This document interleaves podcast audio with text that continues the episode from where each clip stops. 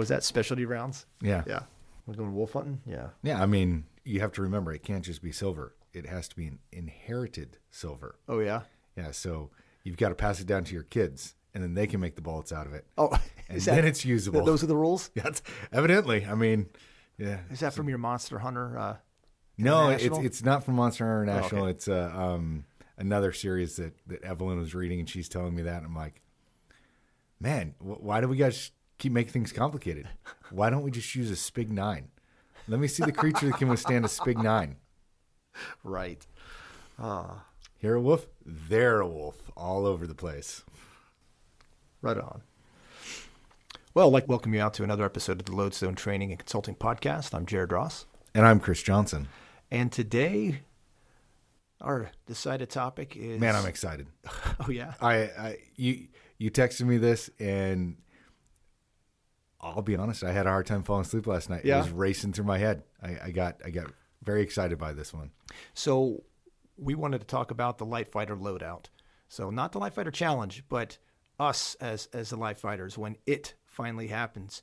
And uh, what kind of kit, you know, what do you have? What do you use? And so, Chris and I are going to go through, we're going to talk about our our loadout. And this is coming out of our experience of you know 20 plus years of being light fighters. Uh, you know, first in the 82nd, uh, then as Green Berets, and you know, being able to sustain yourself in a combat environment off of what you can carry. Yes. And I, you know, as a Green Beret, I had the great opportunity. My first ODA was a, a truck team, which all teams in fifth group are truck teams. It's just how we get to get to work. But we focused on four wheels getting to work uh, instead of free fall or, or climbing mountains or scuba or something like that. Uh, so we had the luxury of having items in the truck and carrying more equipment because we were in the truck. Then my second team I went to, we were a free fall team, and even though we were a truck team because we still did things in trucks, uh, we had to think and plan about no, I have to jump all of this stuff in, and I have to be able to carry it. So when I was on the truck team, yeah, of course I had 24 magazines in a in a bag ready to be pulled out and you know used in the gunfight, and we had uh, full full ammo cans of 7.62 by 51 belted for you know, the Mark 48s because you know why not? You know you got a truck. We're talking about being the light fighter. Yeah. Your your means of transportation are the uh, the old Mark One feet. So uh, you need to you know think about what you're carrying. Uh, we see it in the wilderness survival classes when people come and bring their bags, and people will start breaking out their bags, and they're they're 70 pounds. Yeah, absolutely. You should be training and, and getting up to where you're carrying 70 pounds. But that is so that when you are in this situation, you can get away with having a 30 pound bag. Yeah. It, it really is that, that good balance. And the only way to find that is to, to get experience. Yeah. And so again, like what Chris said, we're, we're coming from our 20, 20 plus years Yeah. of, of, of doing this. Another factor too is, is, is finances. So a lot's going to be dictated too by what you can and what you can't afford. That's going to have you know, a lot to say. Um, and then before we really get going into this, you know, some people might gawk at the idea. Well, why should anyone have this stuff? Well, it's because we're Americans. because we've been endowed by our Creator uh, with certain inalienable rights. So, you know, that's our belief. That's our philosophy. That's that, that that's the true principle. Well, I mean, if we go back to the founding of this country, it was a responsibility of every able bodied man to be that light fighter. You know, you call yourself an American. This was part of your heritage. You had your your musket, you had your balls, you had your your powder, you had your uh, tomahawk. Exactly. You were prepared so that if this nation was threatened by internal or external forces, you could stand up and defend.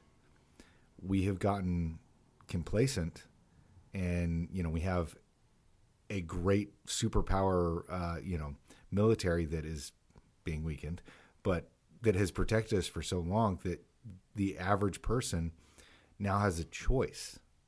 It's no longer just a responsibility. You have a choice. Do I defend my family or do I outsource it to someone else? That's just what I was thinking. Yeah, outsourcing Yeah. your violence to, to somebody else. And I, I, I have people all the time that I, you know I go to church with, and they'll- say, "Oh, I'm I'm a pacifist. I'm not a violent person." No, you're a violent person. You expect someone to do violence on your behalf. Mm-hmm. You just live in a society where you can outsource that violence. You can pay someone to do it for you. You know, I I choose not to. and, and that complacency, that false security, that that which has bred laziness, that then is, has led to the attitudes where people who want power, who want control, pushing forth the philosophy that oh, you don't need those things. You, you you're you're silly or you shouldn't be allowed to, to have those tools, those items. Uh, while I was thinking and prepping about this, I remembered um, it was what a year, two years ago. Uh, a Medal of Honor recipient, Dakota Meyer. Yes. He sort of, you know, put some big posts out there, basically uh, calling people LARPers, and you know, there's no reason for you to have this kind of kit and, and that kind of stuff.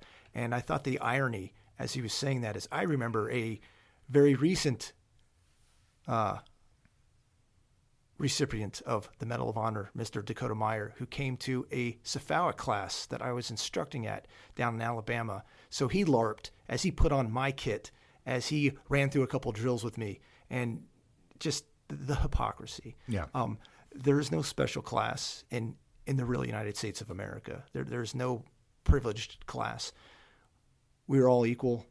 We all have equal rights, and because we're Americans, uh, We have that responsibility. what, what is our uh, what's the the national pastime of uh, of the U.S. of A? Shooting. Yeah. Yeah.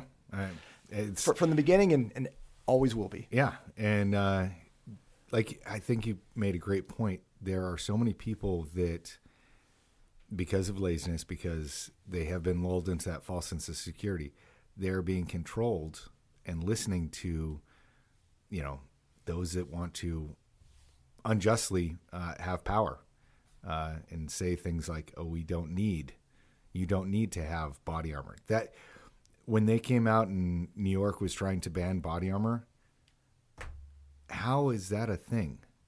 I mean, you can't you cannot look me in the eye and say you don't need or you don't have the right to protect your family. I'm sorry. Yeah. you ha- your arguments are are done there. Um, I of course I'm the guy that believes that you should be able to own any. I mean, I I should be able to own a Spig Nine. Now you I know people. Are, oh, you can own a Spig Nine. You just have to pay a two hundred dollar tax stamp for every round that you want to shoot. No, I I don't think that that's legal. I don't think that's right. I think that's unconstitutional. Uh, but I think that I should be able to go down to the hardware store, like you used to, and purchase whatever item. You know, a Mag 58 because well, I'm I will admit I'm a little bit of a larper. I have brushstroke. Okay, I I like we to both do. I like to uh, think about Rhodesia and those really hard men that are impressive to me, and I read those books, and I would love to have a Mag 58. You know, we, we have a, a private SUT class coming up in, what is it, in March? Yeah, those guys are going to see both of us larping with our brushstroke. because you know those guys are cool. Uh, the the Rhodesians are cool. But I would love to be able to walk into Lowe's and purchase a Mag 58. I think I should be able to. Yeah. I think that's my right as an American citizen. I forget the name of that Kevin Costner movie. Uh, the Highwaymen. Hyman, yeah. yeah, Yeah, that scene where he walked in and, yep. That's the way it should be. Uh, but because people are afraid, and because people have been sold a falsehood that they don't have that responsibility, and that, that that's dangerous. Mm-hmm. And oh well, if you had a Mag 58, then the gangbangers could have a Mag 58. Okay, yes, yes, they could. I I fully understand that. Now, if I go out with my Mag 58 or my Spig 9, and I shoot a building or I shoot into a group of, of innocent people, then I need to be held accountable. And there's where the danger lies. Right now, we have these criminals who are doing criminal acts. They are getting caught with illegal firearms. You know, uh, there was a case um, recently where a, um, an underage boy, he was 14, 15, got caught with a. Uh, oh, I can't. I'm sorry. I apologize. I'm not a Glock guy. I don't know the nomenclature. It was a a 10 millimeter Glock that had a fun switch put on it. Oh, nice. Now I'm sitting there thinking, I can't imagine trying to no. fire a 10 mil Glock on full, let alone a 15 year old boy. I mean, I'm imagining that he's not, you know, Ben. Ben could probably do it, uh, but that's that's different. Okay, He's an anomaly. they took the pistol from him and released him to his parents. What? You're kidding me. No, no, I'm sorry. That right there, that is one of the problems. They're not holding people accountable. So you have this, what I consider a stupid firearm, but what I consider not an illegal firearm because there is no such thing. all right. But his usage of that was illegal. And yet they let him go. All right. That's the danger. Um, and, you know, not to get political, and I kind of getting political, I think that's what they want. I want people, they want people to be afraid, oh, if you have a belt fed, then everyone has a belt fed. Yes. Yes, everyone has a belt fed. Everyone should have a belt fed. Then our society be a little bit more polite. Yeah. Yeah. Uh, that's respectful. Yeah. uh, because right now uh, you can have people that are very disrespectful and they know that I'm not going to do anything because I don't want to lose my children because I don't want to lose what little freedoms that I have. So I will take verbal abuses. So as a consequence, we are a less civilized society. Yes. People drive as if they're the only person on the road and they feel that they can uh, have an attitude problem uh, with you because they're protected because they have they don't have a need to protect themselves from their actions and that's one of the problems with our societies people are finding that they don't have to think about the second and third order effects of their decisions and that is a danger Exactly. All right. yes okay do so this. let's uh, let's jump into this Whoa. You, you just. i snapped Oh yeah. I did snap. The level's just like. i got excited Yeah. All right. So let's start from uh, starting with the body. So we'll start with what are we wearing, uniform wise Uniform. stuff. all right So I know um, if I have a choice, I will have my OD Green Crye pants um, with with the knee pads in, and that's just from from doing it for so long. Man, I want those knee pads. They're going to stay stationary, and the Cryes are going to last. and it, it's all about the, that durability. I do not have OD Green uh, Cryes, but I have multicam, and that is my choice. Mm-hmm. Yeah. the the Crye bottoms, uh, they're three three fifty. I mean, that's an expensive pair Yeah. of pants.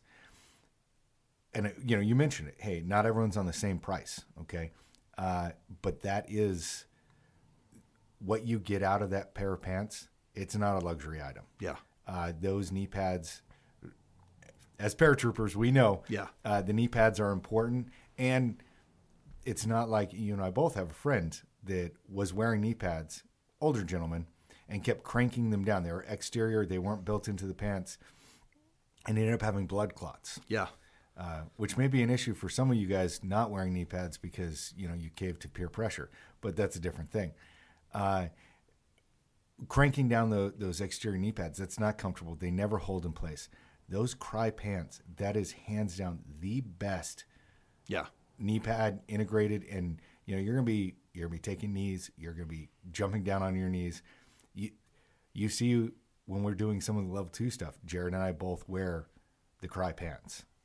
Um, an alternate to the Crye, if you know one you can't get them because uh, you know they're sold out, you're not their customer, you're not cool enough, or hey, I just don't want to look like an army man. All right, and I got it. I, I completely understand. There are people out there. They're like, I don't want to feel like I'm a larper. I don't want to buy everything in multicam. if if I don't have that choice, Mm-hmm. and it's it's happening right now, and I, it's time to grab and go. well, that's we dress a particular way for a reason. I'm, I'll have cool pants on, Yeah. and no no knee protection, no knee pads, but very good, durable. You know, well lasting pants. Uh, I was going to say the Fjallraven. Um, they make a. It's again, it's a pricey pant. Uh, they they run about two two hundred dollars. Um, they've got the G one thousand um, canvas, which you can actually wax, which makes it waterproof, water resistant. Uh, which I've knelt in puddles and my knees didn't get wet, which is kind of nice. But they have a pocket in those that allow you to uh, insert a uh, neoprene um, knee pad, and it holds pretty well. Um, I use the Duluth Trading Company neoprene uh, knee pads. They're not hard like the uh, the Crye Precision, but they do add some padding and they will hold in place. Yeah. And the Fjallraven, they have the the canvas uh, where like you know in in the seat and in the knees.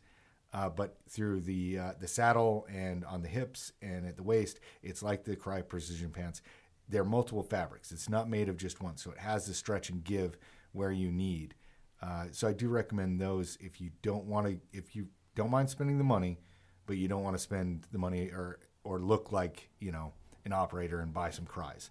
Uh, but like to your point, Jared, the um, we dress the same way. You know, it's not because we want to look like each other, mm-hmm. look like twins. Sometimes we do. We show up to class. It's like seriously, like I've started bringing an extra shirt to class just in case. Exactly. Um, but we wear the the cool pants because they're made. They're mountaineering pants. Yeah. You know, they're made to be rugged. Uh, they have that flex and give, uh, which is important. Uh, and you got to think that you're going to be in these pants for an undisclosed amount of time. So in, in both our kits that we're going to talk about today, we don't have extra pants. Yeah. So we need something that's going to last and something that we can wear for a while. And before we go on, if this is your first time li- listening to us, then this might be a new idea to you. But but you longtime listeners, you know exactly who we are and what we're coming from. As we talk about these things, these are our good suggestions, and these are things that we're actually using. But again, it's that idea of principles versus techniques. You know, we want those truths you want to adhere to, but you can wear wear pants. Yeah, wear, wear good quality pants, and that can be anything uh, really. But we're just telling you Carhartt. Yeah, yeah, we're just telling you what, what we like and, and, and why we're using. We're not we're giving. This is definitely not a shopping list. Yeah, if you're writing down everything we're saying and then putting it in your your shopping cart, okay, I'm glad that you're so successful and you have that kind of money because these are things we've acquired over years. Um, but no, I want I want you guys to think about this and think about where you're at, and uh, we're just telling you our thoughts and our thought process. All right, so to keep those pants up and on, I'm using a Grip Six belt. This is a belt that you and I both came to separately, uh-huh. and but we both love it. That yeah. Grip Six, uh, and I've used rigger belts. I've mm-hmm. I've used all sorts of uh, you know, reinforced belts, leather belts. I've had, and honestly, comfort balanced with durability and doing its job of holding my pants up. I have never had a, a belt that has done such a good job. Yep, I agree. And, and it's this is not just uh, you know for the the men out there, uh, the ladies in my life that that do this type of stuff. They have the same belt. Um, it is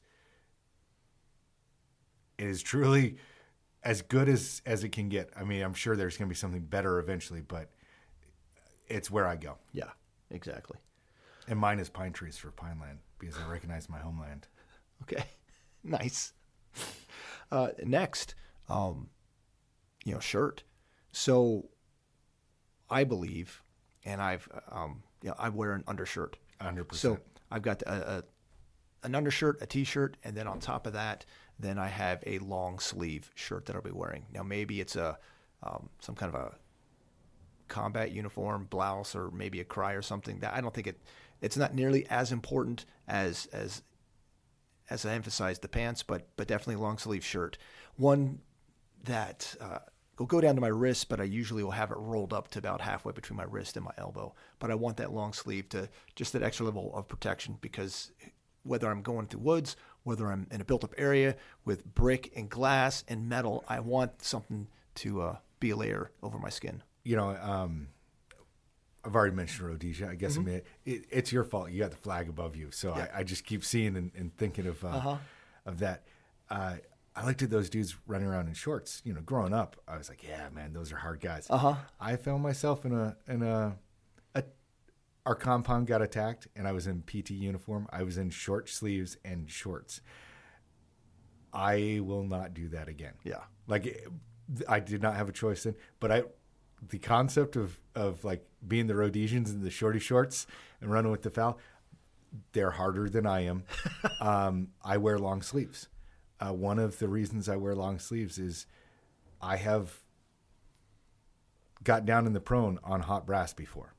You're already in a bad situation. Uh, you know, putting leaning down into it and you have that long sleeve, it's not that bad. Bare exposed skin, that is bad. So you know, t- with that, so I've I've got long sleeves, and then I'll wear gloves. Mm-hmm. I'll have gloves on. Uh, See, I, I have gloves, but I don't like to wear gloves. Yeah. Oh no, I if, if I'm fighting and I have a choice, I, I want those gloves on. Um, I don't want to touch things, and I don't want to have to worry about. I don't want to touch people. That's that's one of my Yeah. and it, I go back and forth all the time on the gloves. But uh, one of the th- things that I have to be concerned with is is heat. Mm-hmm. So I'll have the gloves on, and then I'll have the uh, the long sleeve, but I'll have it rolled up, like I said, Yeah. um, as wide as possible, um, halfway between my elbow. I want the elbow covered because if I gotta lean against something or I'm I'm going down Yeah. quick or violently, I want some level of protection. But then I, I'm keeping that those sleeves rolled up, like I said, midway, just to try to let some air pass through there. That's that's important. So uh, gloves, what uh, what gloves are you going with? You know, I've tried all kinds of different gloves. Um, mechanics gloves are okay, and, and there's other ones, but my favorite gloves are the ones that, that were issued to us. Um, I still have, I think, two pair of those. The was it the OP? Yeah, the operational research OR. Yeah, OR. Yeah, that's yeah, right. Yeah, OR. yeah. So the, those those really tight leather gloves. Um, I don't even know what, what they're called, but they have that, that pull tab because they're they're so tight Mm-hmm. to get them on. I, I really like those. Um, those are the ones that you know that I like. I, I prefer. I don't have those anymore. They Mm-hmm. they uh, they got destroyed in a flood in Afghanistan, and we never got them reissued. I lost Really? I lost a ton of gear Ugh. in that, and, and some of it they tried to make me pay for when I retired. I'm like, I've got this memo. I was trying to get this reissued. You know, yeah. I don't want to go into that. Um, I like the mechanics gloves, but not all the mechanics gloves. Like Yeah. There's a particular one that's got the leather palm. Um, and again, I don't like to wear gloves. So I will wear them, and you'll see me get very frustrated and try and, you know, try and force myself to wear them through different situations. My all time favorite are actually uh, Under Armour batting gloves. Yeah. Uh, it's what I use for free fall. Um, you you f- have all the dexterity. All I mean, it's I I put it to you know like the good quality surgical rubber gloves. Like you, they're thicker than regular rubber gloves, but you still feel like you've got good dexterity. That's what they feel like, but they don't last. They they don't make it through a full SFAUC.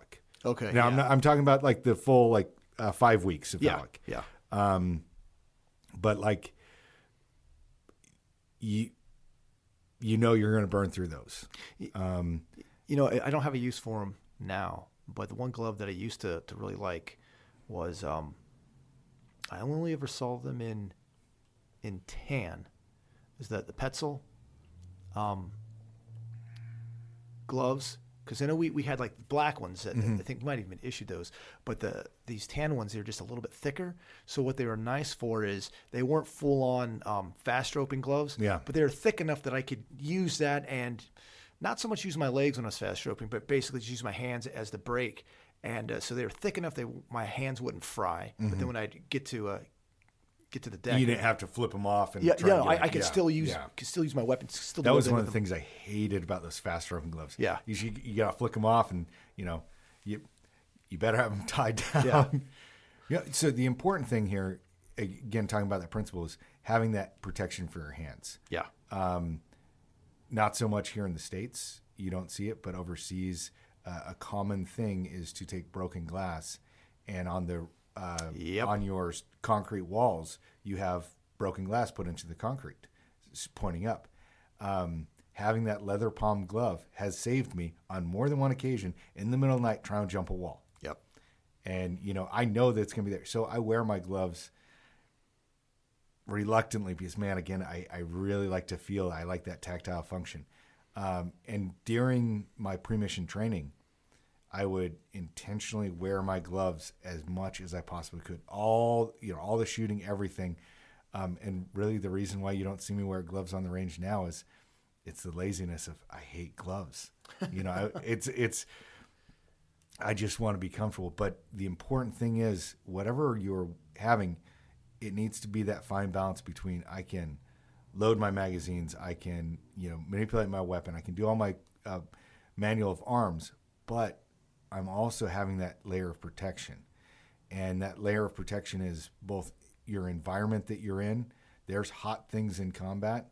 Um, you know, I've on more than one occasion picked up a smoke grenade and re-threw it because it was in my way or someone someone popped a smoke grenade and threw it my direction like seriously dude you know um, and having that leather palm glove allowed me to pick up that you know high concentrate you know the, the good white uh, and those things are cooking and be able to chuck it again where if i did that with my bare hands Yeah. uh, that would have been a bad Well, day wasn't my first trip to Afghanistan, uh, but it's my second trip with, with the 80 Deuce uh, in Iraq.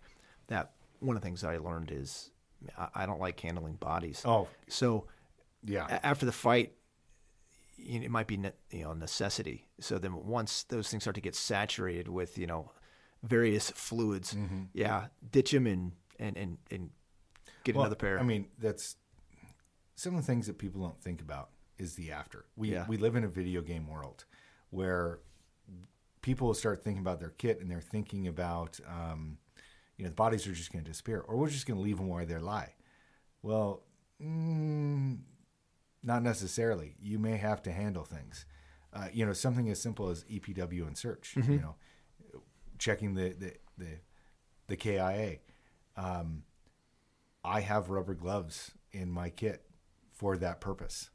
So yeah, we we've we're we've established the the the LOA and now we're going to go search those bodies. I'm putting rubber gloves on. yeah, I have touched enough gross that I don't need to do that, and especially in a um, an austere environment where I don't have the ability to to get clean.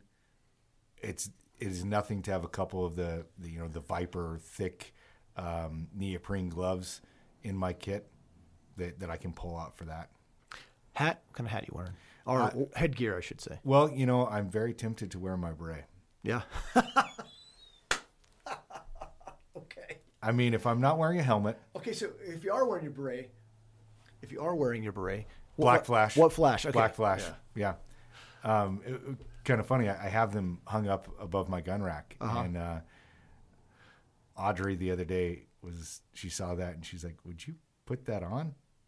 It's like, "Yes, I would. Yes, I would." So I, put my beret back on for the first time in years. Um, no, I, I I'm honest. I, I got it. It's it's a bona fides, man. Uh-huh. Uh, it, it's instant. I know what I'm talking about. So It's a market distinction. Yes, it is. Uh, so I'm tempted. I'm very tempted to wear that. But I, I have another piece of equipment that I will be carrying that we'll talk about later that Okay. you are as well that also lets people know you should listen to me. Uh, so no, not a not a beret. I'd go with a boonie cap if I'm not wearing a ballistic helmet or a bump helmet for night vision, um, which I will talk about there in, Yeah. in, in my my assault pack. Uh, I'm gonna go with a boonie cap, um, especially because we live in Pennsylvania.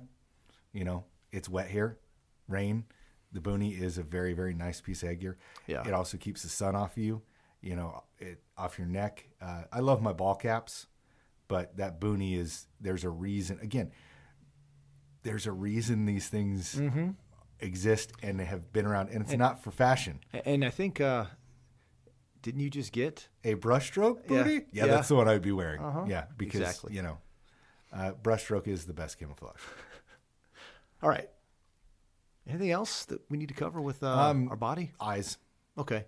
So I I I like the ESS crossbows. Uh, they vent very very well for my face shape. I don't wear Oakleys. Uh, it's because there are so many people. This is purely a fashion thing.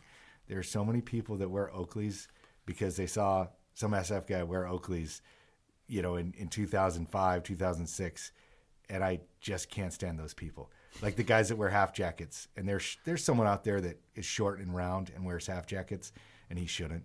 Um, so I wear the ESS crossbows. I've been wearing them since 2012. That is my go-to shooting glass. It is very, very comfortable for me. I in my go bag, I've got the hard case with uh, the amber lenses for using long-term night vision. I have clear lenses. I have smoked lenses, and I also have a. Uh, um, it's they're they're a copper, uh, so it's like that intermediate. Like it's a cloudy day, but it's still kind of bright out. Um, I have those. That is the ballistic eye protection that I'm wearing. Okay. Cool. I've yeah, I've I've come to believe that I'm wearing I'm wearing iPro. Yeah. Um, so one of my my fun experiences is you know whenever i have the opportunity to take someone who outranks me who should know better and doesn't and i get to like put them in their place it just it's a proud chris moment i was doing a exercise with the 101st and i had this sergeant major who was not wearing ipro at night and he took a stick in the eye Yeah, I, I think And- you shared that one. On, yeah, I, I, I'm in charge of the exercise, so I'm like, Sergeant Major, I'm, I'm sending you back. And he's like, no, you know, and he's arguing with me, like, shut up, you're Sergeant First Class. And I was like, what if the roles were rever- reversed? You know, if I was the Sergeant Major and you were the Sergeant First Class, you'd be getting on the truck.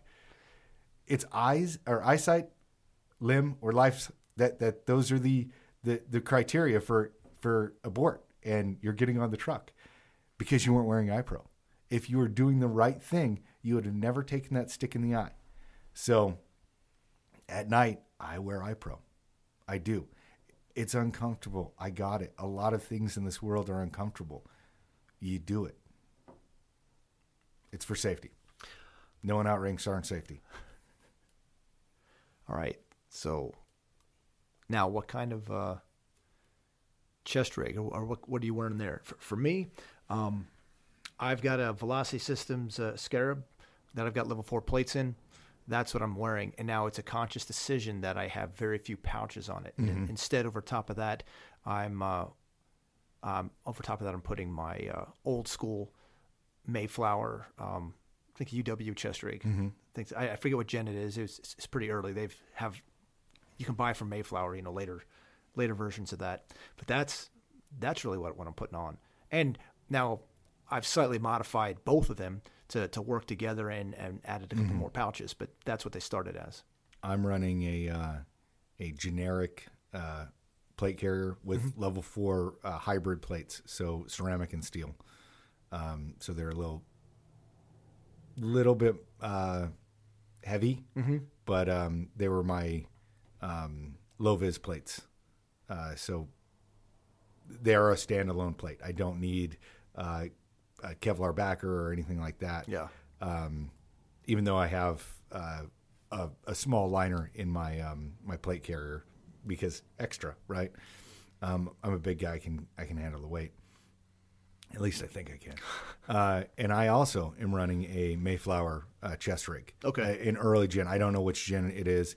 Uh, it does have um, pistol uh, and rifle uh, mag pouches. I don't use. Uh, I use one of the pistol. Oh, really? Yeah. Yeah. um, so mine has as well, but I just use those. I, I use them for like I have a flashlight. I've got a, a Gerber. a Leatherman and yeah, yeah, exactly. Um, I, I don't. I do have one pistol mag in there because I only have one pistol mag on my belt. okay. Um, and that that's a uh, it's adjustable, and I have it adjusted to go with the the body armor with with the plate carrier. And just like you, I'm running that body armor stripped, and the, everything is in that plate carrier because I've done a lot of long range reconnaissance where. I might drop my plates. I might put my plates in my rucksack because the threat is low and I need to move fast. And you can breathe a little bit I can easier. breathe a without- little yeah. bit. Yeah. So you know, I'll make that that call based off of of my threat in my environment. So with um, with that plate carrier and and with that chest rig, what are you carrying on those? So I've got seven magazines um, with good quality uh, Ammunition. ammunition. Um, it, that is something that I, I hear it all the time. People don't think about, or people overthink that. You know, I zero my gun with 62 grain, and I have 62 grain in my uh, my loadout. I go to the range, my plinking ammo, I don't care what it is. You know, okay, I'm off a little bit, but when it counts, I know that I'm zeroed and I'm working with that 62 grain. I have smoke. Um, I've got the the white um, Patriot, uh, whatever, whatever the, Yeah. the, the civilian legal.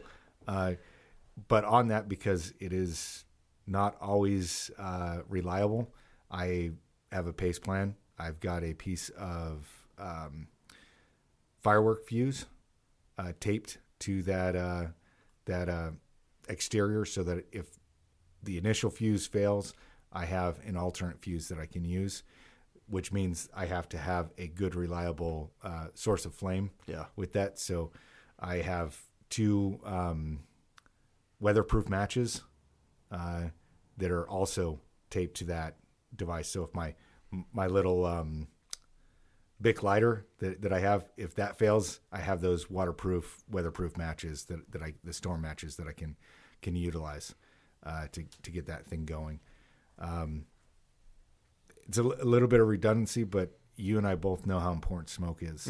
So that's what I have. I don't have access to the pyro that I used to have. Um, and I, I was in a I was in a team meeting with uh, a nasty girls team. This is so embarrassing, but you know it's the truth. I'm embarrassed for you. Yeah, and uh, so we were t- team meeting. We were talking uh, loadout and how we're going to set ourselves up um, with team SOPs, and uh,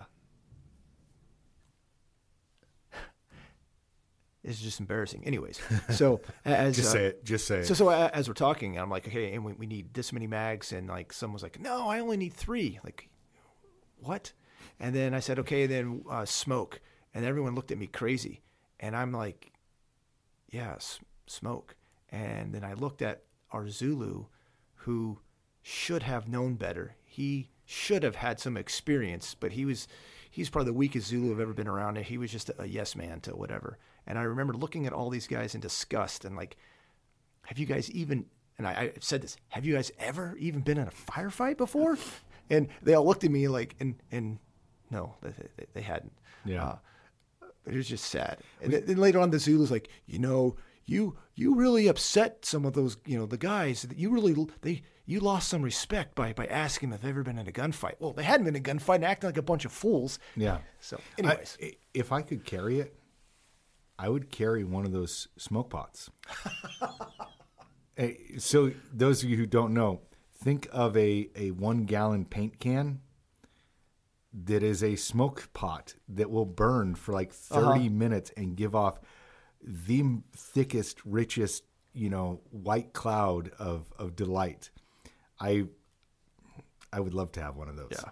Yeah. So, so for me, I have um, I've got seven mags. I've got six up front with the uh, you know in the Mayflower rig, and then I have a seventh. I really uh, really like this technique, and I, I came late to the game. I didn't do it in the 82nd. Shoot, I don't even think I did it when I was active. It was only when I did get to to um, when I left active duty and, went to uh, the 20th group, where I, I picked up this technique, and that's um, since I'm usually a strong right-handed shooter.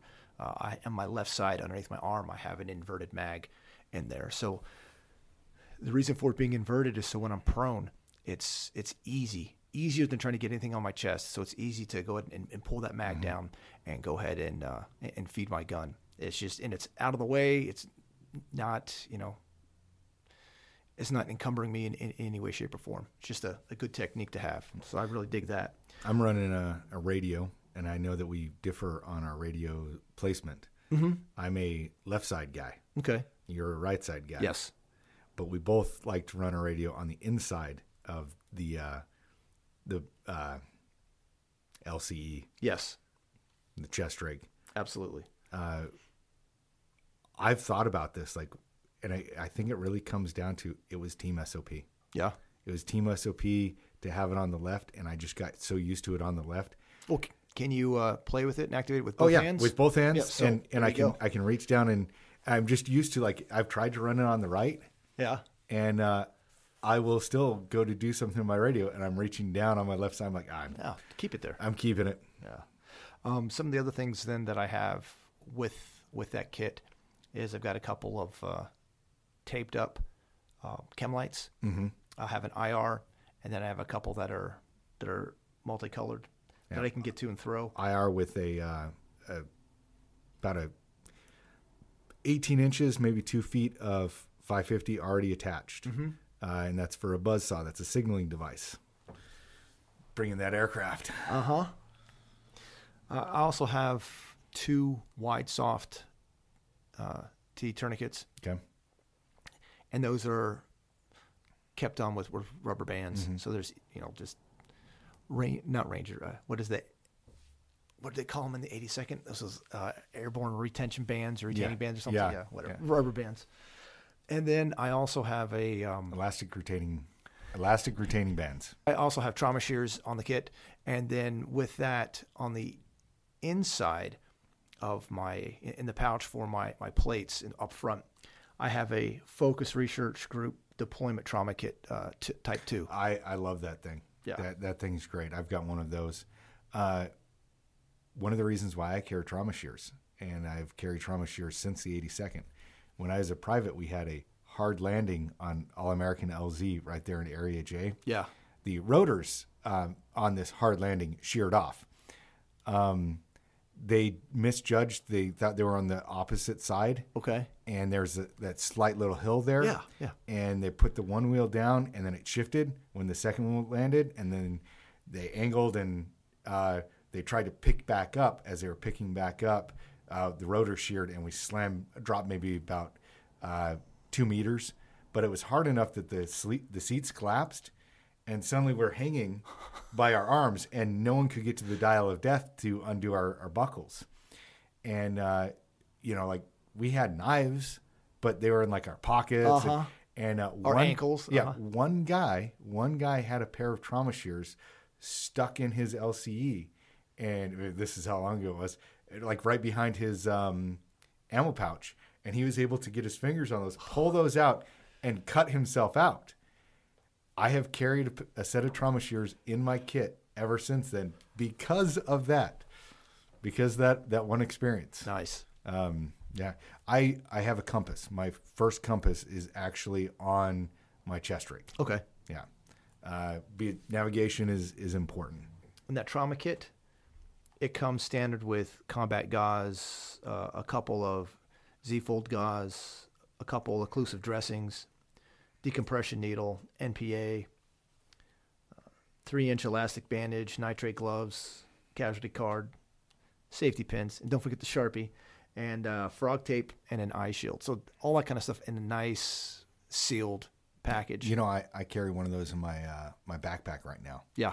and I was I was hesitant, but I flew with it. I flew with that in in my carry on bag, and I thought for sure that they, they were gonna they were gonna take that needle D, and I I was gonna have to open the bag and everything. Uh-huh. Nope, they were concerned about my tourniquets, Yeah. but they didn't say a thing about that. So That's cool. yeah, So then, yeah, like you, I also have smoke. So I have, have have one smoke there. That's just whether I, well, there's a lot of different uses for Yeah. for smoke. Uh, and then the Leatherman, like I said, I have the Leatherman. I'm one of the uh, the pistol pouches. what uh what Leatherman are you carrying? Uh, it was one actually one that was issued to me that is uh, I forget the model, but it's, it's for the Charlies. Okay, so, So, it's got the punch and everything. Yeah. yeah. yeah. Uh, I'm running the Leatherman Mutt. Okay. uh, because you know if if we need it for uh, fixing weapons, and I, I like the the tools and the utility that that particular system has. Cool. Uh, all right. Anything else that you're carrying with that kind of kit? No, I think we Okay. we got that dropped down to the battle belt. Yeah. No, I, I do have a beaner. Oh. That that is uh, clipped on, um, and it's secured. But I I prefer the uh, the term snap link. okay. It is uh, less uh, derogatory uh, to my Colombian heritage. oh yeah. Yeah, yeah. Sh- Should we have a have John close out this podcast with a what is? It's Cheech and Chong, Mexican Americans. Yeah, yeah. What is it? Beaners. Bean- yeah. No, I. Anyways. I, I was just having a conversation with someone the other day about. I said, "Oh, I need a snap link," and they're like, "What? What's a snap link?" And I was like, "Ah, it's a carabiner, Uh-huh. but in the army we have to call everything different, like hook pile tape." Uh huh. All right, so so belt. So I, I know a lot of you guys who've been to classes and stuff. You'll see me usually have a older, you know, probably now like 15 years old. Um, one of the the wider battle belts, and I really I'm just using that for classes because it's more of a utility belt for me to to instruct than it is for me, you know, going to a fight. But the, the belt I have now is is nice and, and, and narrow. I've got a uh, Crye Precision um, battle belt. It's, I believe it's a two and a half inch Okay. wide, uh, but it has the underbelt, uh, which gives a little bit of reinforcement. If I wanted to, I could run that above my uh, my grip six. I don't. I just run it as you know as that that little reinforcement.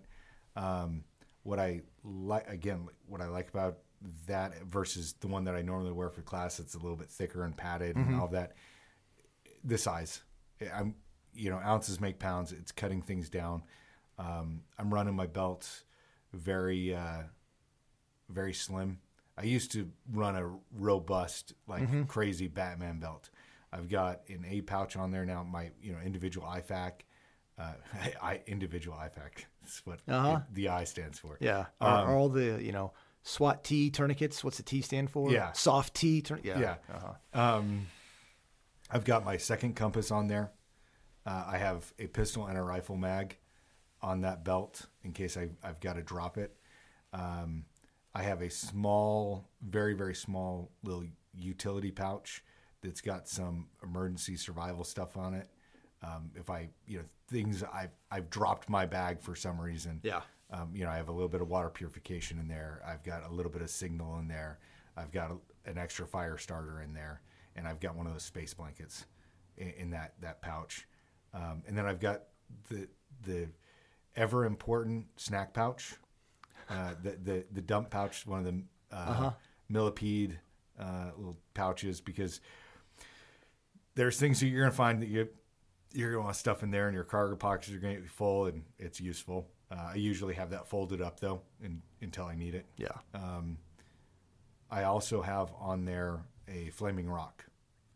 Uh, so I have a, a, one of the grenade pouches, uh, and that's set up with. I actually have a um, a pilot scarf cut down with a, uh, a one inch ball bearing, a steel ball bearing. Uh, so it's nice and small, but uh, that thing will fly. Yeah. So for signal, Right on. Uh, on my belt, I'm running a custom made Viper uh, RTG TAC 1, I think is the model, but it's custom made for me. Um, nice Kydex holster. I have two pistol mag pouches, so I'm only running three mags, one in the gun and Yeah. two mag pouches there on, on my belt. And then I have a, a ready mag for my M4. So I've got seven up top. That makes eight, and then nine is what I will be carrying it, you know, in with my right rifle. in the gun, yeah. Yeah, I forgot uh, to talk about holster, and we'll both talk about the most important thing on that belt. Um, I, I'm running a uh, Safariland, you know, the RMR with the uh, Mm-hmm. the flashlight cut. I, I really like the Safariland, and I'm running that high yeah, uh, because I have No I- Han Solos I. Mm-hmm. have gone from full Han Solo to man, that thing is on my hip, yeah, and it just works. yeah. Especially when you, I mean, with everything you're doing, running, climbing, Yeah. crawling. Yeah, you want it there. Uh, I've got a also a dump pouch, and I don't even know who makes this dump pouch, but it was it was one that was issued to me when I got the fifth group, and it's just the best one I've ever had. Um, thin enough and small enough at the same time, thick enough to take care of abuse. I, that's I also have a compass there on my belt, and then I uh, I've got my knife. Yeah, so a si- si- knife, since yeah. this is for reals, uh, there's no substitutes there. I've I've got my Yarborough. Hundred percent, and uh, that's a serial numbered item. Yes, it is. Yes. Yeah. Mine is 4041. Mm-hmm. Jared's is about two thousand more. but I, uh, yeah, the the Yarborough. It's a like we we mentioned having a good quality knife, having a uh, a full tang. Um, I can do all the the bushcrafting tasks that I need to do with it, but I can definitely fight with that thing. Yeah. Um, that is, and it's also why I don't need to wear my beret, uh, even though it would be cool, uh, because the only way to get that serial number knife is to have graduated the Q course during a particular good time of the Q course, Yes. uh, and we earned our knives. We did not pay for them in cash. We paid for them in sweat and blood, Sure did. and it's such a nice knife. Feels so good in the hand. I, I also have a, a light fighter, Okay. so I have one Yeah. of those as well. Um, I think that's about it for the belt. Anything else? I I can't remember if I mentioned in the uh, on my chest rig I am running a flashlight. I do have a, a handheld flashlight, um, just a, a simple Surefire tack light. Yes. Yeah. Yes, and I have a, a goon beam. Okay. So what really starting to, to like the their products. Yeah. They make a good flashlight. So we both uh, mentioned what kind of holster we're running. What Yes. are we putting in said holsters? Oh, that's a good question. Well, I guess at this point I could back up just a little bit. So the way we've approached this is this is you and I out there working together. Yeah. So that is why I, I have. Well, I, we haven't talked about rifles yet. Yeah. I've just everyone I guess has assumed five five six, and it is. Yeah. That, that's what I'm going to be using is my uh, is an AR. But if I was by myself, and depending on the circumstances, I would certainly be tempted to be running my The uh, centimeter. yeah Yeah. centimeter. That's right. But really be uh, tempted to, run my, my FNFAL instead of an AR. Okay. And, yeah. and, and then, then yeah, then running that uh, that MMP 10 mil. But, but since uh, for uniformity, for all, for all those other reasons, It's the same thing uh, on being on the team. Yeah. You know, we if everyone was going to run the M9, we ran the M9. yep, Everyone's going to run the Glock 19. Everyone runs the Glock 19. There was no like, oh, you're you're a special forces guy. You can take whatever you want. Yes, however, there's no you know you got the one guy. I want to run the five seven. That's great, dude. That's great. You're not okay. Um, I'm running a Glock 19 because you're running a Glock 19, and the ten other people that we might run into along the way, uh huh, nine of them are going to have a Glock 19 yeah, you know, or a 17, which hey means my magazines work in that that 17, or my the 17 magazines work in my 19. yeah. So so that's what I'd have. I, I have my, my Glock 19. It's set up with an RMR.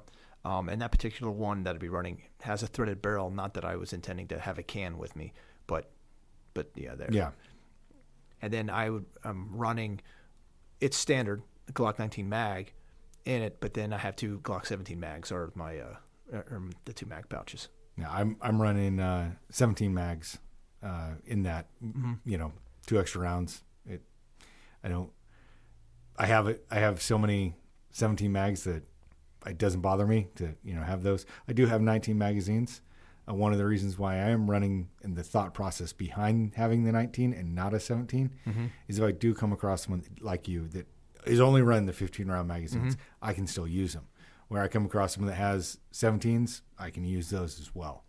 Uh, so that that's the thought process. I have a, a Glock 17 that I like a lot, but I'm going to run the 19 and I'm going to run it with an RMR and a a pistol mounted light. I've got a, a TLR uh, one whatever version on there. That's Um, yeah. It's Same that- thing. Yeah, it's a good light. I know there's some people that, that hate on Streamlight. It's a good light. For for what I'm using a pistol for, and then plus with the option to go, you know, IR Mm-hmm. flood and with the laser. Yeah. Yes. Um, so you, rifle, you said uh, five five six. Well, b- before we get into that, Oh. then uh, then this is my old shoot. This is the first Glock that I, I ever purchased. So this thing has been modded and, and Oh, yeah. and, and, and, you know, had the knife carving parts of the handle. out. Yeah, so it's M- Mine looks like the dog chewed on it Yeah. just a little bit. Yeah, yeah. So this is makes a, it a little bit more comfortable. It is a, a fighting pistol. yeah, It, it, it, it is meant to be used. Yeah, Yeah. exactly. No Cerakote? No. the outside's so dirty. Who needs a Cerakote? It looks more brown than it does black. Tough love. Yeah. All so right. So rifle. rifle. Um, I'm running a standard uh, 16 inch length uh, AR-15. And I'm not going to go into the. We have two podcasts Yeah. on rifle setup. Uh, again, my choice of rifle is because I know I'm going to come across 556 Yes. and I have so many years behind that platform that the manual of arms occurs as second nature to me. So that that's why I'm going to run with that. Yep. And and just like you said, for those of you who haven't listened, I th- we have two two different podcasts. One was a rifle setup. I think it was in the first season, and then in the third season, we ran um, another rifle setup, and and basically just a in addition to. So you can listen to those. We go into much more detail on both of those about how we set those things up. But in general, um, again, mine's also 16 inch. I've got uh, a Vortex flash hider on it. I like those. I've I've been running those things on a lot of my weapons since shoot the late 90s. I think when they first came out. It's just a good all around uh, you know flash hider. And that's for a fighting rifle. Yeah, I, I want a flash hider. I don't want any kind of muzzle brake that's going to huge No. huge ball of flame. Yeah. Um, but but I'm running that. So this rifle, since I'm running that that big uh, the Vortex, it, it's it's not set up for a can. I'm not planning on, using a can with that. uh, we just we just blew people's minds. Um, I know, right? Like why why why why not? I can't. Cans make my gun sound different than, you know, say my Jundies. That that's why I ran a can on the team. Um, a can does not make you necessarily that much more stealthy, and depending on your ammo combination, a can doesn't necessarily reduce much of your flash. Yeah. Depending on the can, I mean, I know there's some great ones out there. So a good flash hider is is is good, and then the weight that it adds at the end of your gun. We're talking about being the light fighter, so you know there's there's a thought process there. And it does come down to personal choice. There's certainly a time and a place for cans. I've I've used cans professionally many times. but this right now, this is just where we're at. Mm-hmm. Um, I've got a law folder in mine. I like that. You don't have to have a law folder. I just like, actually, I, I like the little bit of length that it adds to my stock, and then also uh, for storage and, and whatnot. I, I I like using that. Um, you know, something that is new that's different is I've gone now full circle uh, with with a hand stop. So I tried a lot of different stuff. I really was digging the the grip stop for a while, especially the the first uh, the first generations of those. But now I've, I've come full full circle, so I've got a BCM, uh, like the half size vertical grip up there, and that that's what I'm using on the thing. I, I think it's it's necessary. You, you ought to have one, um, some kind of hand stop or something up there for a lot of different reasons. But that's Well, what I've come back to. You know, that, that just shows the there's truths, there's principles, and there's techniques. Mm-hmm. yeah, You know, and as the equipment evolves and changes, and what what makes sense for you as as a shooter. I'm messing around with a, a much smaller little kind of stub right now, Mm-hmm. um, and it it bites into it does everything that I want it to do, and it's lighter, it's smaller. Mm-hmm. Um, you know, less things whacking me in the knee. anything else about your rifle? Uh, nothing's really Okay. nothing's really changed. The the only thing that, that I guess I'll I'll mention here is that I do have that DBAL Oh, yeah, on mine, yeah. so I you just add to that, that capacity. Yeah. Uh, There's um I'm a big believer in passive uh, engagement with night vision, but there is definitely advantages to having a laser. One of them is, you know, that ground command pointer. Mm-hmm. You know, be able to say that, shoot that. Uh, you know, there's a lot of advantages to having a laser. And once you get into the night vision world, go ahead and put a laser on your gun Yeah, even though you, you may not be using it all the time it's still it's a tool So again, uh, we go into a lot more detail in those podcasts uh, about what we have. So we're not going to rehash that because Yeah. there'll be So- another. so, just because we're not mentioning, you know, the type of sites and, and flashlights and stuff doesn't mean we don't well, have ev- them on. That, everyone knows there there is only one. We have the sign. what's that aim point? Everyone just cringed. Everyone just cringed. It's the Uh-huh. I don't know. Eotech. F- Flynn's clapping his hands right now. Yeah. Well, All right. So then let's move on to uh, to the last, I guess, real piece of, of kit, and that is uh, a day pack Yeah. or, or some kind of, you know, some sort of bag. yeah, go So what- bag, three what- bag. what's your uh, What's your bag? Your bag of choice? That is a, a really good question. Uh, and I don't have an answer for you because I don't know the, the name or the manufacturer of, of uh, the bag that I actually prefer. As I understand it, um, some European company brought in 12 bags that they were going to show at SHOT Show in 2013, 2014, somewhere around there. And they uh, the pattern on it was Green Zone um, Pencott, well, Pencott Green Zone. Yeah. and it, it's a nice little bag and and when it came into customs um, i guess customs didn't like it so they cut some of them so they cut on on the inside uh, just that maybe they thought they're trying to smuggle something. So uh, the bag i got was given to me and it you can see what the cuts are but it, it it's nice robust and has the ability to i can shove a lot of stuff in there or i can cinch it all down so again depending on what i'm doing that's what i'll be using um, but if the environment is one where that green stands out more like a uh, like a neon sign then, then i'll switch to, Yeah. to something else what about you Uh, the bag that I like to use is the three day uh, London Bridge. okay Um, I've had one of those on and off since the 82nd. It's jumpable, mm-hmm. which hopefully I'm not doing 400 foot uh, AGL static line, you know, in the U.S., but it's jumpable pack. Uh-huh. Which because it's jumpable, it's reinforced, and I, I like that. I like the stitching on it. It it handles really well.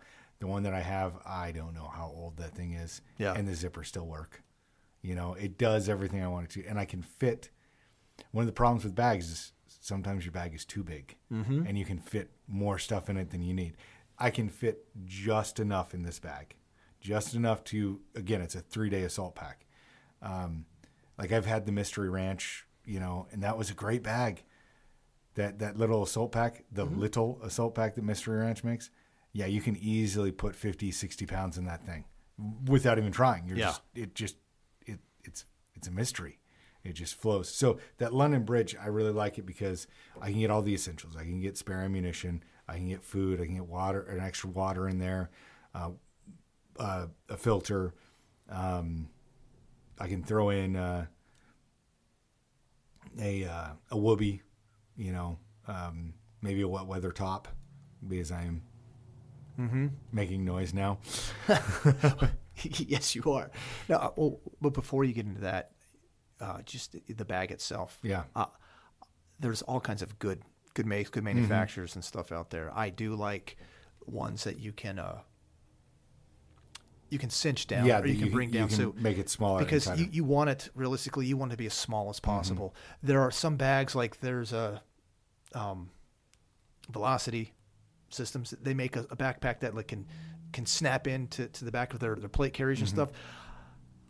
Those are there's some convenience to, to things like that, but I really don't want that it snapped in. I want to Yeah. be able to, to just manually throw it on and throw it off, um, or stand alone by itself. So, anyways, you were saying woobies. Yeah. I've got a woobie in Yep. mine too. Um, I do carry a uh, a battery charging brick. Okay. It's it's a very large one. Uh, I can charge my phone seven times with that one. the The weight it's a pound and a half. I mean it's it's significant.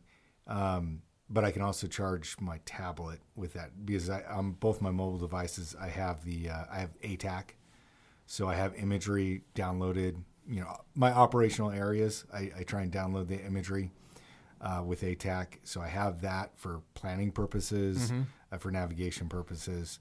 Um, I also have a regular standalone Garmin uh, eTrex uh, GPS in my my my bag, as well as paper maps. Yeah. yeah. Um, I, I have maps of whatever the area Yeah. is will be on there. Um, protractor. For uh, for me, just starting in, in, in list of priority with this bag, the most important thing I have in there is water. Yeah. uh, and I've I've been on a mission before in the real world where we went black on water, and I needed water. Uh, It's one of the reasons I live in Pennsylvania. yeah, right. One of the things I have the the Grayl uh, Crush Cup. Mm-hmm. Uh, so it's a water purification as well as a wa- water storage container. Yeah, Uh, that was one of the things we learned in Afghanistan. You, we were drinking well water, so we, we were using filters uh, because we weren't carrying it. You, you couldn't carry enough water. yeah, So exactly. You, we had filtration with us. And the next most important thing, at least for me, is um, is I have my B, BMVDs. Yeah. So I've got water, and then I've got nods, and having good night vision, it's just it puts you in a whole nother uh, realm. It's the only of- of- superpower you can the borrow. possibilities. Yeah. Uh, I uh, I've got the Crye Skull Cap Okay. uh, with a Wilcox mount and a um, the Wilcox swing arm for a set of 14s. For 14s. And, That's what I have. I have 14s. and and that's uh, that's a good question. Do we have a do take a ballistic helmet? Do you take a bump helmet? Do you have the skull crusher? And I, I have all three. yeah.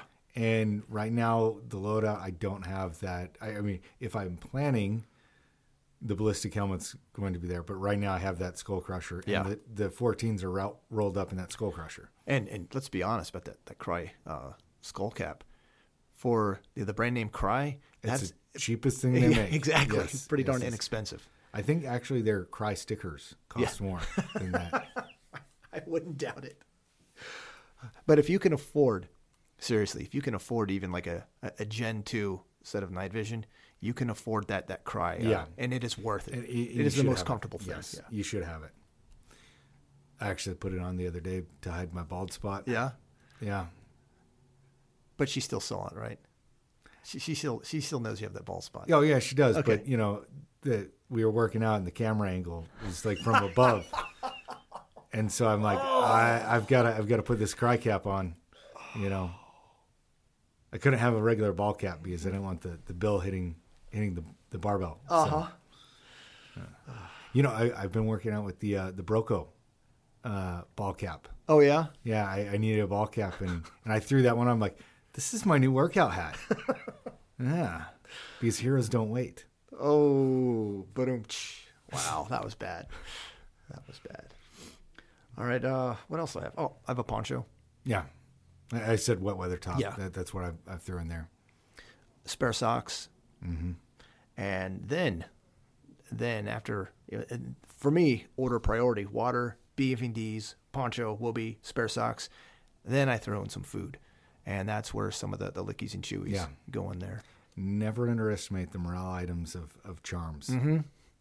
I, I ate charms, and some I, people like I love charms. Thought they were a bad omen. Oh, don't open the charms pack. Oh yeah, I better not. Give them to me, and I'll make sure that nobody opens them. Yeah, yeah. It's a wonder why I'm fat. um, smoke. I've got extra smoke in there. Um, cleaning kit, Yeah. spare batteries, and then you've got the you've got the charger. The, the battery charger, yeah. Yeah. No, and because I, I use the king of sights on my rifle, I always have one, two, threes. um, yes, yes. Uh, one thing I didn't say on the rifle, and we, we mentioned a good quality rifle light. yeah, So, you know, I've got a Surefire Scout. I think you're rocking a Scout as well. Um, you know, Goon Beam, great, great rifle light. Uh, there is no excuse this day and age not to have a good light on your rifle. yeah. Uh, what else I have? Oh, map of, of the area. Yeah.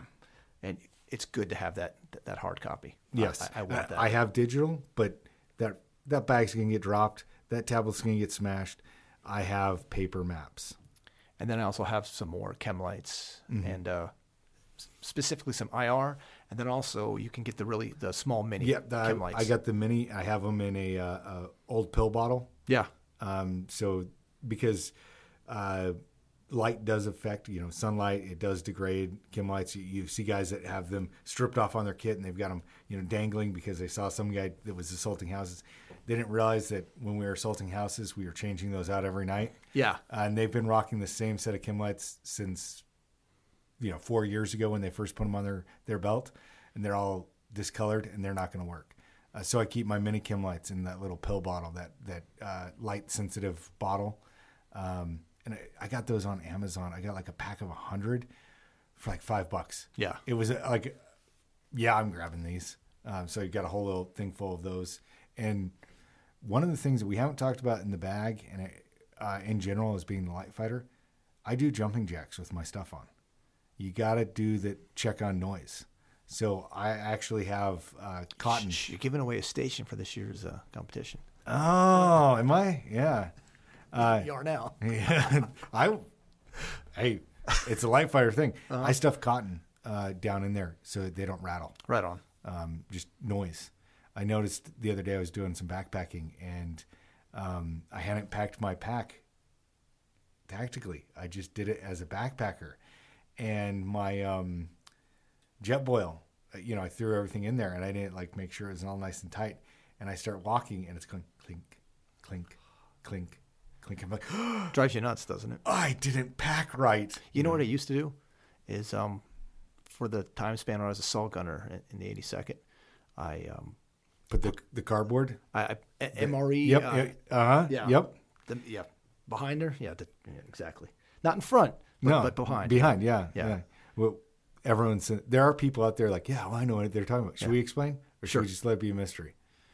Uh, go ahead. Okay, so in your um, the plastic drums that your your uh, five five six link come in, uh, there's too much space, and so the rounds will rattle around. So you would take the uh, cardboard from your MRE sleeve, and you would uh, kind of fold it and fluff it and open up that plastic container, stick it in behind the rounds, so it would create a uh, spacer, so that the rounds didn't jingle jangle and make all sorts of noise when Yeah. you're trying to move quietly through the woods. Blanks were the worst Oh yeah, they were. because there's too much, too too much space in in, in the with blanks. You know what we used to do? Um, playing the 82nd games. Uh, not not with those, but just I'm just thinking blanks. Is since they were only three round burst, we would take the uh, the wire for, for trip wires, Mm-hmm. and we'd shotgun them, and then we would wire the the sear back, I don't know what you're talking about at all. just so we could shoot those th- stupid things. Stupid three round burst. Yeah, Anyways, now we're really off topic. yeah. So, with our setup, another thing uh, with, with the rationale of how we set this stuff up and why we went about it in, in different ways. First, the clothes that you're wearing, and then your body armor, chest rig, and then the belt, and then this this uh, day pack or this assault pack is everything is to be kept, you know, modular depending Yeah. on what you're doing. So if I needed to, I know I'm going to get into that fight or whatever. I'm going to ditch that pack. I'm going to stow it, and the nods are in there. So am I going to need them for this or not? And uh, and, and everything there, so I can can pick and choose with that pack. One of one of the my irritations that I have. Mm-hmm. You'll see guys on Instagram, daylight hours, doing CQC, wearing night vision.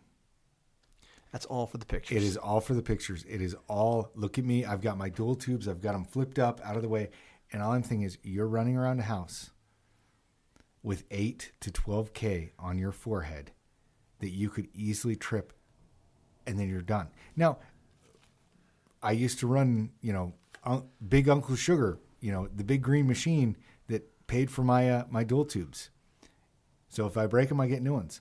But if I broke them on a mission, I didn't get new ones. I had that night without night vision, which meant my brothers were down a capability. So my stuff is always protected.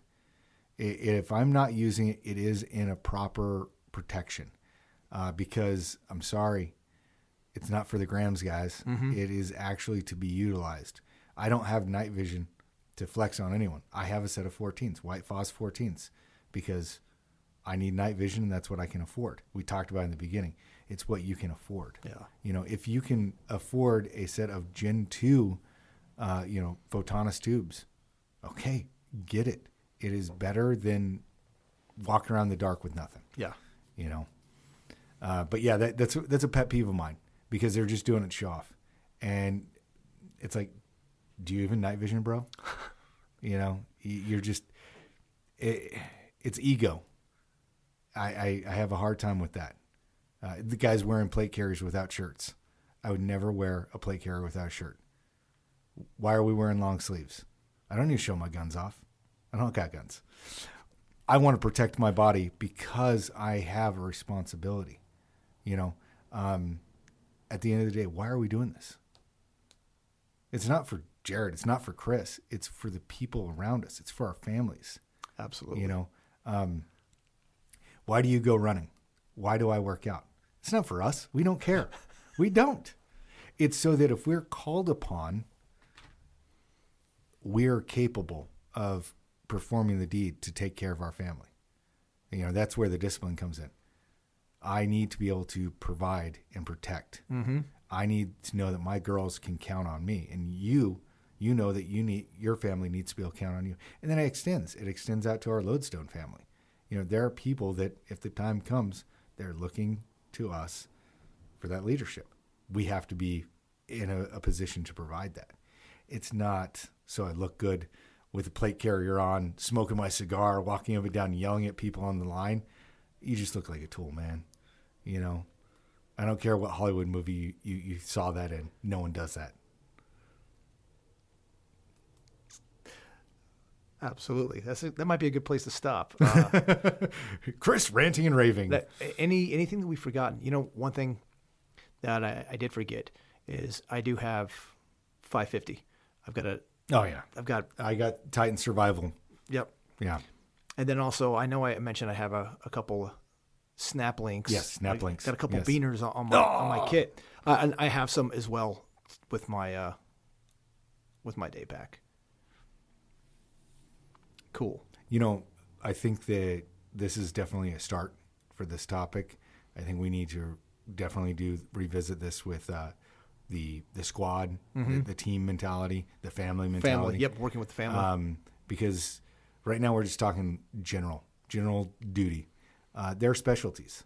You know, there are things that, and I kind of mentioned, like I've got a little bit more planning stuff in my ruck or my assault pack uh, because the role that I, I provide. Um, so I, I definitely think we, we're going to revisit this topic. So, as always, you know, your comments, guys, that we like it. Uh, you guys got feedback um, about this topic. You you have questions, throw them in there. I want to uh, want to start, you know, to wrap this up. Yeah. Um, my Well, you already tried, but I, I know, I, I know. ran it again. Well, well, no. To you, the, the final thought though is to end with how we started. You know why? I mean, because because we're Americans. yeah, This is our responsibility. I'm not. I'm not subleasing. I'm not, you know, passing off to, to anyone else my my responsibilities. That's why we do what we do. yeah. Stay safe, folks. We'll talk to you next time. Hello, Mexican Americans. Like to answer telephones and say hello to whoever's on the other end.